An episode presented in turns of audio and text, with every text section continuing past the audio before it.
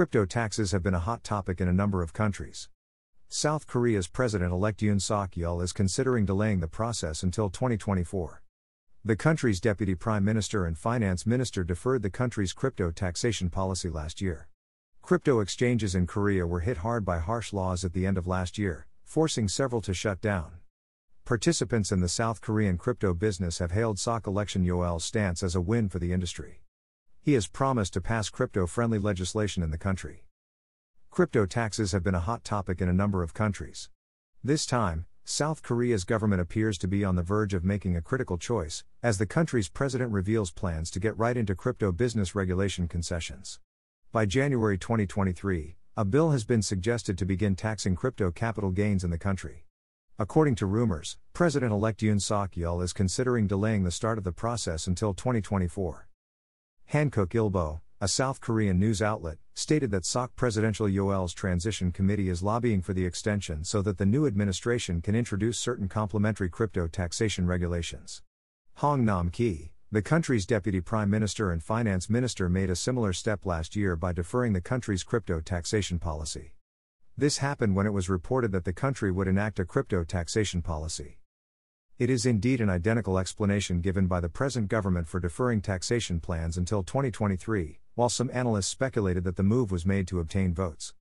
Observers are not surprised by the incoming president's decision. During his candidacy, Suk promised to make crypto a big component of his government. He also stated that the country would become a global crypto hub. He has promised to enable all initial coin offerings, ICO, to take place in the country as part of his campaign promises. Similarly, he stated that he will pass crypto friendly legislation in the country. Participants in the South Korean crypto business have hailed Suk election Yeol's as a win for the industry. Yoon Sung Han, Secretary General of the Korea Blockchain Association, applauds the candidate's attitude on cryptocurrency and believes it will benefit the business. Since initial coin offerings, ICOs, are now prohibited, we have no choice but to issue currencies in Singapore and other countries. Investors would be able to easily fund ventures and startups, he said. Even though the government has enacted numerous laws for the crypto business, many of them have been criticized by market participants. Crypto exchanges in Korea were hit hard by harsh laws at the end of last year, forcing several of them to shut down. The tax legislation, which the new government intends to postpone, has also been criticized. Crypto investors have slammed the measure because it includes Bitcoin taxation for gains over $2,000 from crypto trading. The extreme reaction to this new legislation is due to a related law for stocks, which will tax gains from around $40,0000. Note: I'm enabling this option to ask you to support my website. Just a small donation can help me to grow my website and you will get the best content. Your small amount makes a big difference in our journey. You can pay me by using PayPal.